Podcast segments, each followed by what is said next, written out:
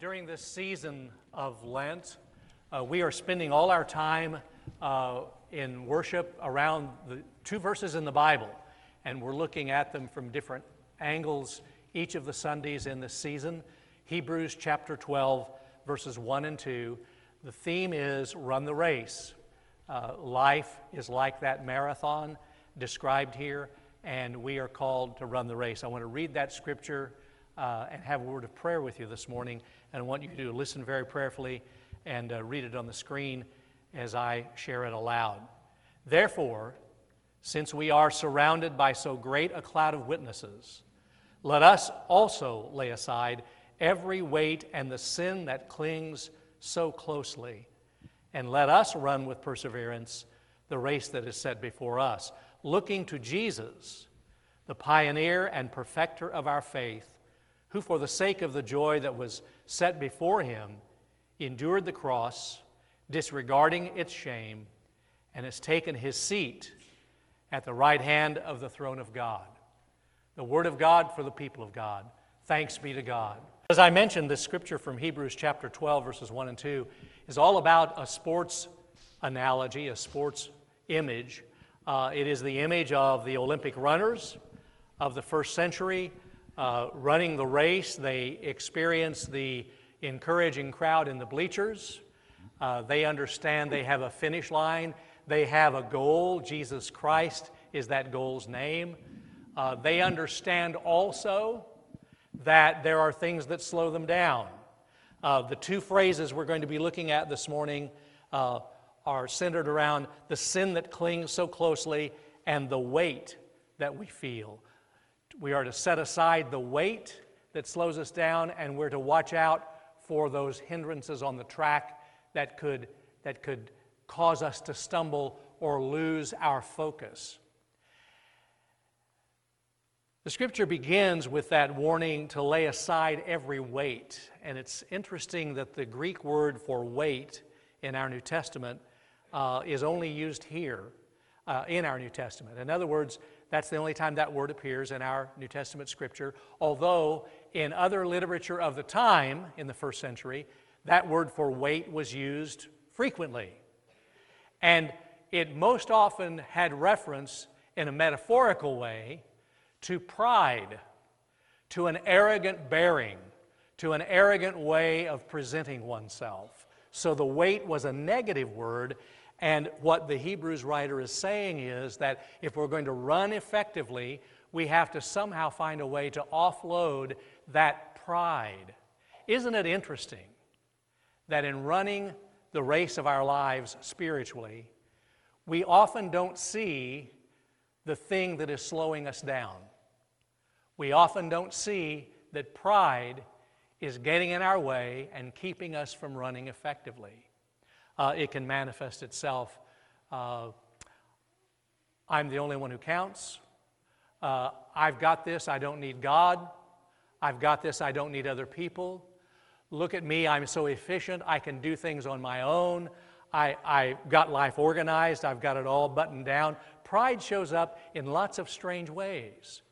Uh, John Wesley was the founder of the Methodist movement, uh, and he once said to his, to his congregation, We are supposed to pray the Lord's Prayer for thine is the kingdom and the power and the glory. But he said, because of our sinful lives and our pride, we often pray, for mine is the kingdom and the power and the glory. We often build it all around ourselves. It manifests itself also uh, in a selfishness that would simply say, I want to I want to just take care of me. I want to build this little circle and I want me and mine taken care of, and I don't really care about anybody else. We don't realize we're doing it, but we do. There's been a lot uh, written this last weekend with the outbreak, with the declaration of pandemic related to coronavirus, uh, about how pandemics have a way of bringing out the best in humanity, but pandemics also have a way of bringing out the worst in humanity. Because if we're not careful, we only care about ourselves. Well, you know, those people don't count. I don't know them, or they're from a different uh, nationality or race or a country, and uh, they don't matter. Without realizing it, we create this, this tiny little circle. But I want to remind us that not only individuals, but the church is supposed to throw off the weight that would slow us down the weight of arrogance, the weight of pride and selfishness. This is a great time for the church to be the church. While we take care of our own health and we make sure that we're taking all the precautions that are required, this is a great time for the church to be the church, to engage with people who are suffering, to engage with people who are isolated. And in the words of Dietrich Bonhoeffer, this is a time for the church to exist for others, not a time for the church to exist for itself. And so we have to find ways to throw off that weight of pride that's slowing us down, throw off that weight of, of selfishness. Now, the runners knew that they needed to strip down and, and they needed to not have clothing that would get in the way. Let me just ask you this Have you ever seen a track meet or an Olympic event where the runners were wearing coveralls or heavy denim jeans? Right? It doesn't happen that way. They strip down to bare essentials so that clothing will not be a drag to them. I almost hesitate to mention this uh, with so many youth here this morning, but the first century runners in the arena ran naked. They, they didn't wear any clothes. And no, we don't have any pictures on the screen to show you. We're just going to let that slide on by. Uh, but that's how they ran because they didn't want the drag. They didn't want anything to slow them down. They, they took it pretty literally, cast aside the weights. Uh, and they also made sure that they got rid of, of excess body fat. They were trim. They knew that, that excess weight slowed them down, and, and they were disciplined.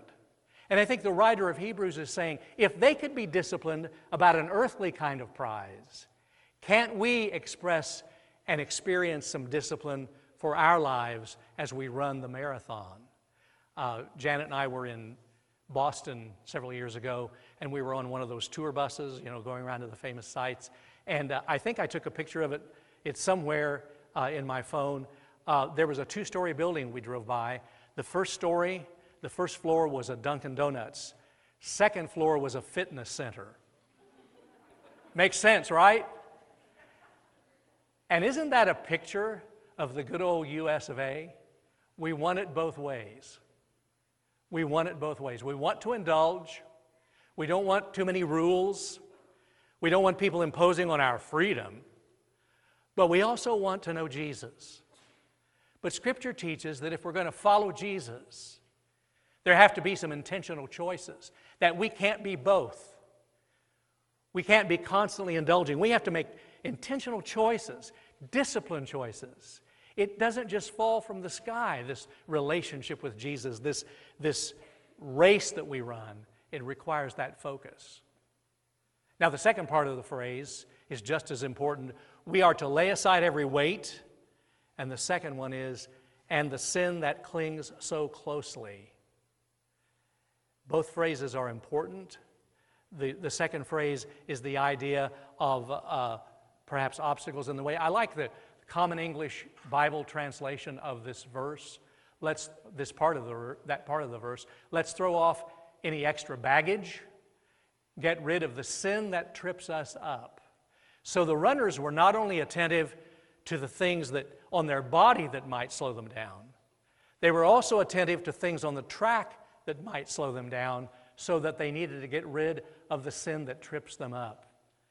Consider this the oldest manuscripts of the New Testament that we know about uh, have some variations in this verse, and some of the oldest manu- manuscripts use the phrase, and let us not lose our focus. Let us not be tripped up. Let us not be pulled aside and distracted. Let us not be led away by distracting sins, the sin that so easily distracts. Now, I want you to sit with that phrase for a moment. The sin that so easily distracts. Think about it. We often describe sin as something vile and dirty, something disgusting, uh, something uh, that makes you blush. But sin is also just being distracted. The newest shiny thing that comes along, we're distracted. And the writer of Hebrews says that can slow you down. The sin that distracts. I want to tell you a story about a man named Fred. Uh, he was in a church I pastored a long time ago in another city, and Fred's not his real name, but that's all you need to know. Uh, Fred was what I'd call a model Christian and model church leader. He was a deacon, he was in his uh, 60s. Uh, he was admired by all of the young adults. They wanted to be around him, they wanted to learn from him. They, uh, uh they were enriched by him. Uh, he loved to live his faith, and he loved to share his faith. He was just a great, great guy. There came a time uh, in his life when his wife took up a hobby, and uh, she, because of that hobby, had to be away on weekends and started being away on Sundays. And pretty soon, Fred started going with her. And uh, they'd be gone once in a while, they'd be at church most of the time.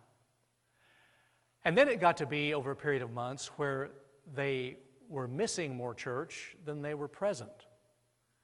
Now, I'm going to push the pause button right here because somebody out there is saying, oh, the pastor has gone on a guilt trip trying to make us feel guilty about missing church, implying that church is the only way you can grow spiritually by coming to a building. That's not what I'm saying.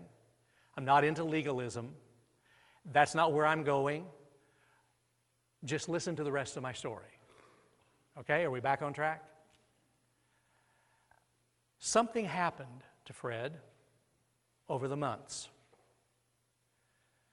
He got to the point where he, had miss, he was missing so much being with the family of God that he began to resent decisions that the church was making in his absence. And the more resentful he grew, the more he excused himself for not spending time with believers because he felt wronged. And it became a vicious cycle. So the more he missed, the more he missed, the more he resented life going on without him. Eventually, Fred became a very cold, hard person. The light had gone from his eyes. He was just brittle. He was just resentful. I sat down with him, talked to him, prayed with him. And the fire just wasn't there. He didn't go out and commit some heinous crime. He didn't lose his way because he made a terrible moral decision. He stopped running because he got distracted. He just got distracted. And it happens. And if you read Bible commentaries on this passage of Scripture, most Bible commentaries will say that the besetting sin, the sin that clings so closely, the, the sin that so easily distracts, most Bible commentaries do not believe that it's one particular sin. You know, we sometimes say, well, chocolate did me in, you know. I got away from Jesus because I love chocolate too much. Uh, by the way, that's not possible, you know. Uh, but it's not, it's not one particular thing or act. Most Bible commentators believe that the, the, the besetting sin, the distracting sin, is more of a posture, it's an attitude. It's an attitude that says, I don't need God or I don't need Him as badly as I thought I did. I don't need the family of God. I don't need other believers. I don't need other people. It's a posture that sort of clenches its fists and it grows like Fred did, sort of cold and indifferent.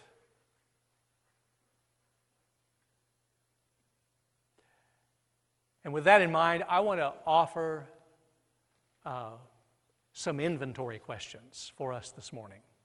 I'm going to put them on the screen, and I want you to answer silently, not out loud, but I want you to answer these questions.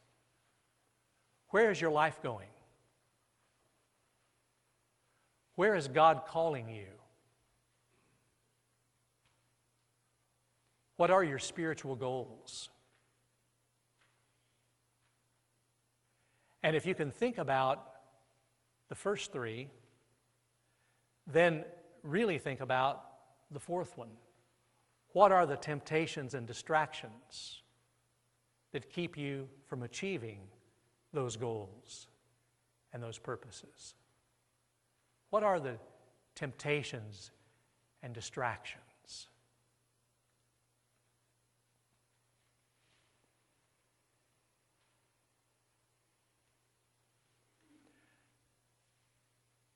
When our girls were little, they loved to play dress up downstairs in the basement on Saturdays. Uh, they would put on these dresses that were way too big for them, and they would put on music and they would dance. And one particular Saturday, I was down there watching them, and, and Kristen uh, was wearing a, a dress. The hem was way too long, and she got, she tripped on it and she fell. And she got so mad. Uh, she got grouchy and she kind of barked. And I explained to her it, it was not anybody else's fault. It, the dress is too long, it tripped you up. And I've thought about that along, a lot over the years. How many times have I put on something that doesn't fit? I try to be somebody I'm not. And I do my pretend games of self importance. And then I trip. I get tangled up in the distraction, in the pride. And then what do we do when that happens? We get angry and it, we try to make it somebody else's fault. When in reality, we need to be paying attention to the things that trip us to the things that distract us? Do you begin to see that God is not out to ruin our fun?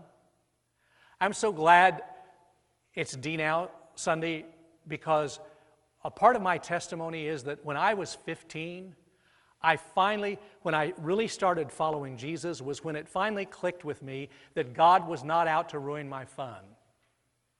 What finally clicked for me is that God was not trying to keep me from fun, he was trying to keep me from failure.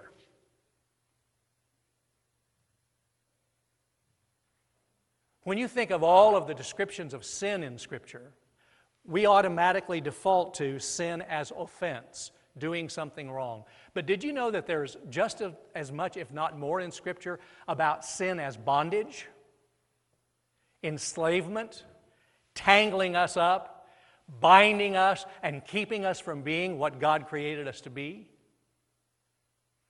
And the same with salvation.